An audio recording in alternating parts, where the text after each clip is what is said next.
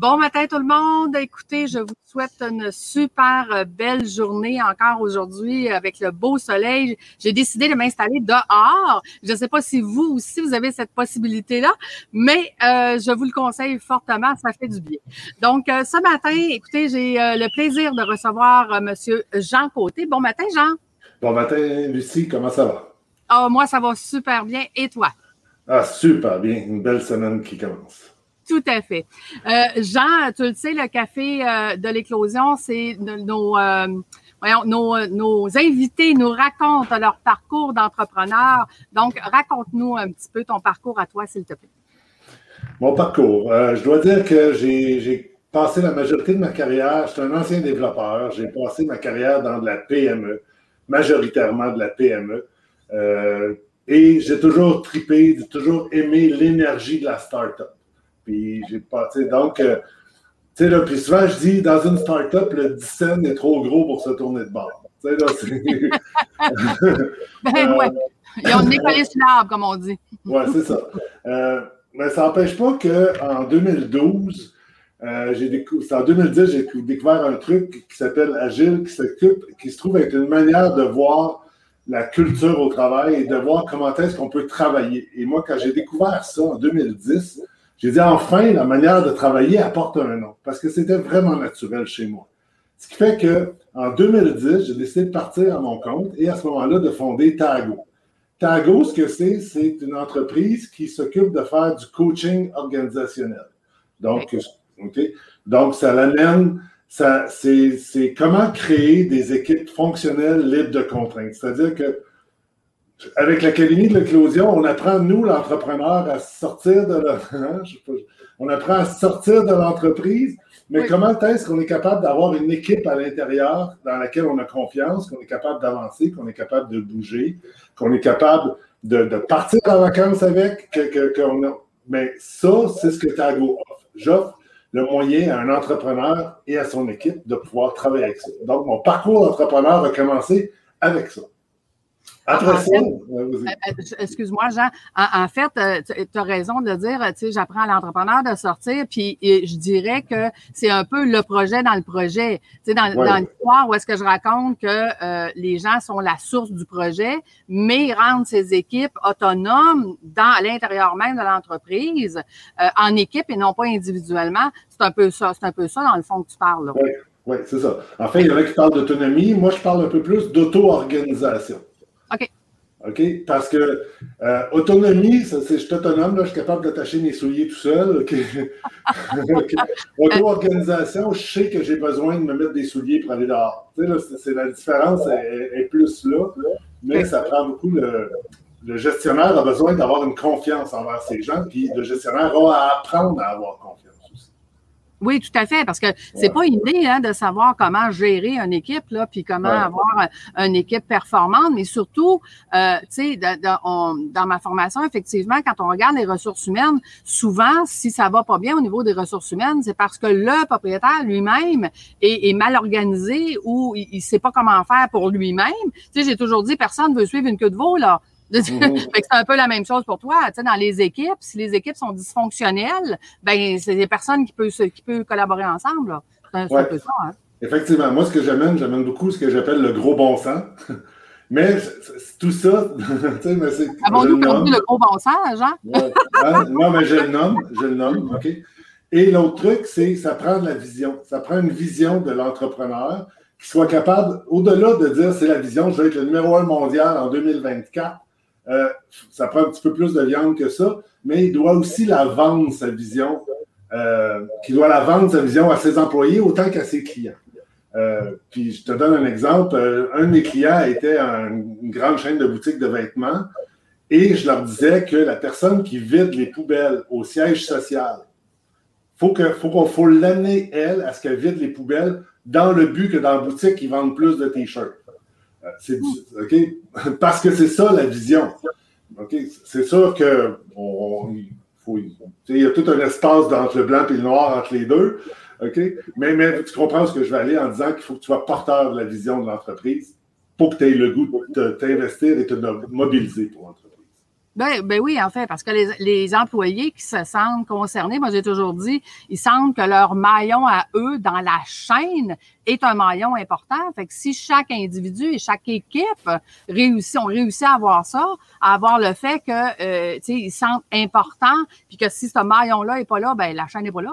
Donc, euh, mm-hmm. je pense que ça fait justement, comme tu dis, là, des équipes euh, fonctionnelles. Puis, et puis ça, l'entrepreneur, il, il, comprend souvent pas ça parce que lui-même, tu sais, j'ai toujours dit, celui qui travaille 12 heures par jour puis qui a l'air d'une queue de veau, ben il peut pas, peut pas prendre le temps d'organiser ses équipes puis d'avoir, d'avoir cette cohérence-là, en fait. Là, Exactement.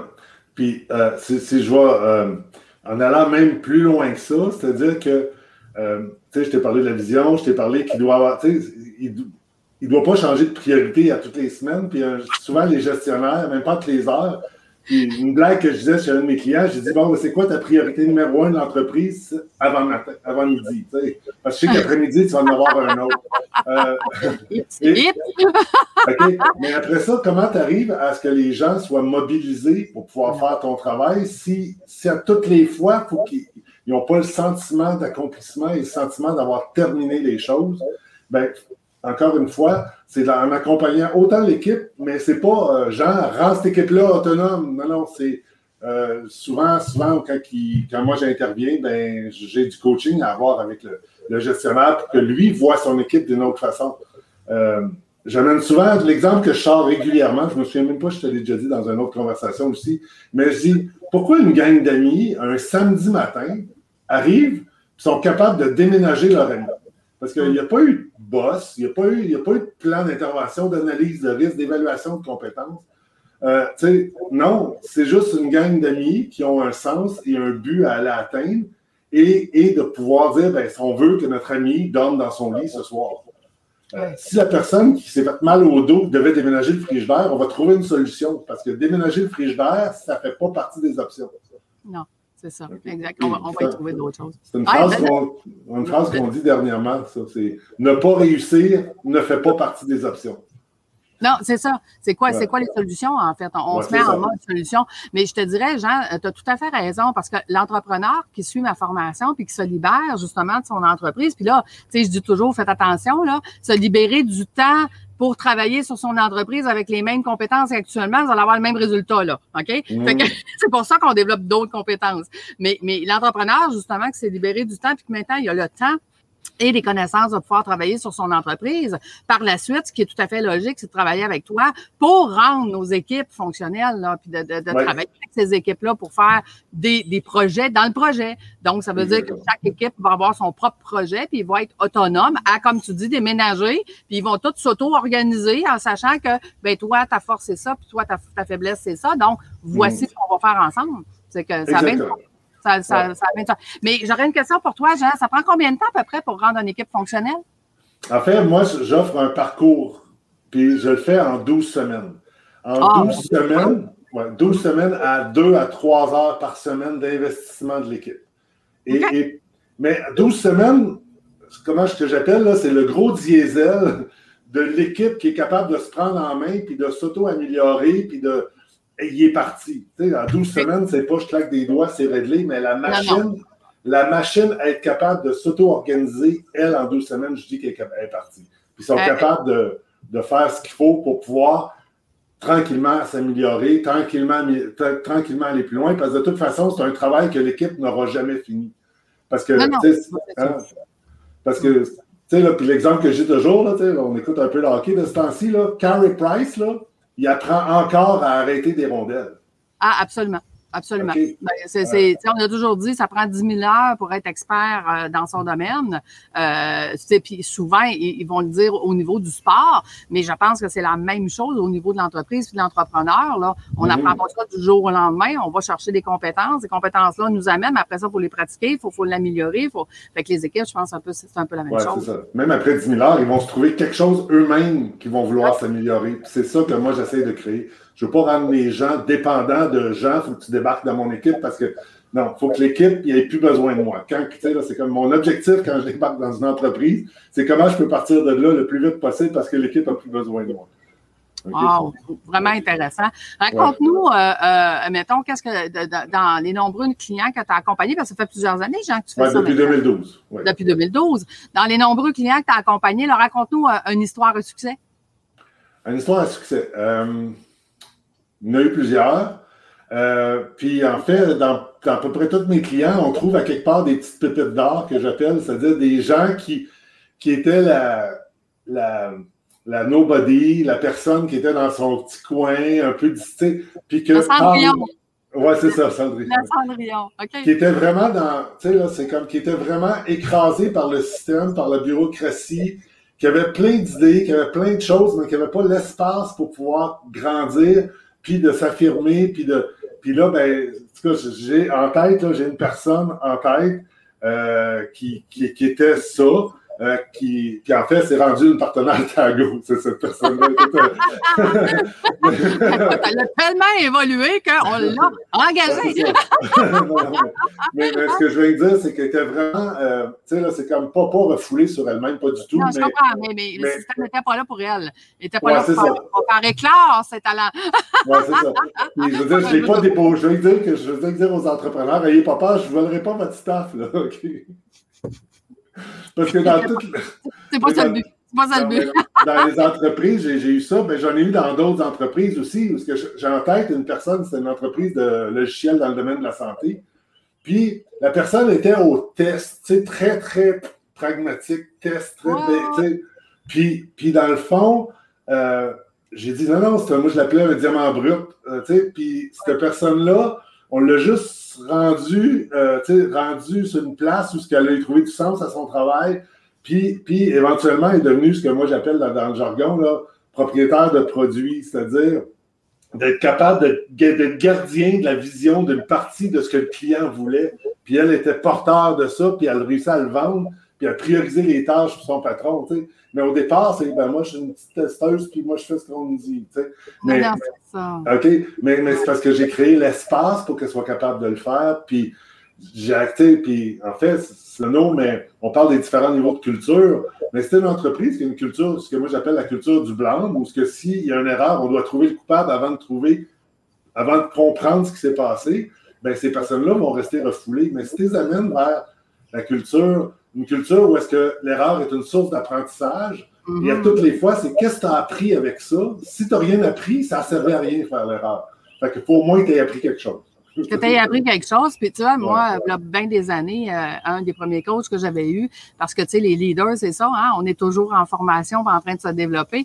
Un des premiers coachs que j'avais eu, il m'avait dit, il dit, Lucie, si à chaque erreur qui arrive, on trouve une solution pour que plus jamais cette erreur-là euh, se reproduisent, ben, il dit, veut, veut pas, l'année prochaine, tu vas avoir beaucoup plus de temps parce que ces erreurs-là, ils arriveront plus, là, ils reviendront plus, tu sais. Et mm-hmm. on, avait mis cette culture-là de dire, oups, il y a une erreur, on, s'arrête, on, trouve la solution, on la met en place, puis après ça, on n'en parle plus, là, arrivera plus jamais. Et quand j'ai été justement directrice d'une équipe, écoute, je voyais les conseillers qui revenaient à chaque année avec la même erreur, mais avec des noms de clients différents.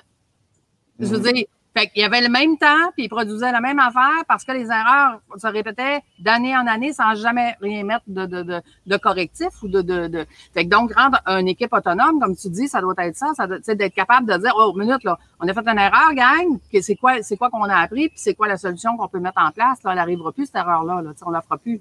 Fait que euh, ça fait faire une différence. En fait, je serais curieuse, Jean, euh, de voir, euh, après ton passage, juste la rétention des employés, ça doit faire une grosse différence aussi parce que les employés ça semble beaucoup plus considérés par l'entreprise aussi. Effectivement, tu sais, puis, en fait, c'est comme je vais penser aux grosses entreprises à la mode, là, tu sais, que tu entends parler, là, tu sais, les Google, des places de même, Est-ce qu'eux ont des pénuries de main-d'œuvre? OK? Je pense pas. En tout cas, ou encore, les gens, là, les gens ont envie de travailler là, les gens veulent travailler là, parce que ça semble être un endroit où est-ce que la culture est plus proche de comment est-ce que moi, naturellement, je veux être. Donc, le niveau de rétention n'est pas là. Puis, en fait, la rétention, c'est comment ça coûte un employé qui part. Ça coûte à peu près ça coûte environ un an. Il y a un livre que j'avais lu, puis ça coûte environ un an. Un, parce que. Salaire. Salaire. 4-5 mois avant, la personne va perdre en productivité parce que sa, tête n'est plus là.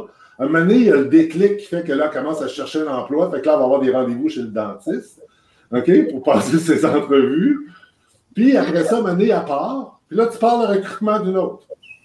OK? Et là, ben, le temps que cette personne-là vienne prête et fonctionnelle, mais c'est vraiment mortel pour l'équipe. Fait que la rétention, effectivement, là, mais aussi après ça, le bonheur des employés aussi contribue à ça.